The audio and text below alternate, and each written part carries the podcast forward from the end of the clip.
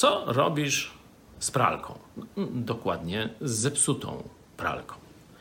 To wcale nie jest tylko techniczny, pragmatyczny problem. To odpowiedź na to pytanie przypisze cię do różnych cywilizacji, do różnych pokoleń, mówiąc już tak trochę poważniej.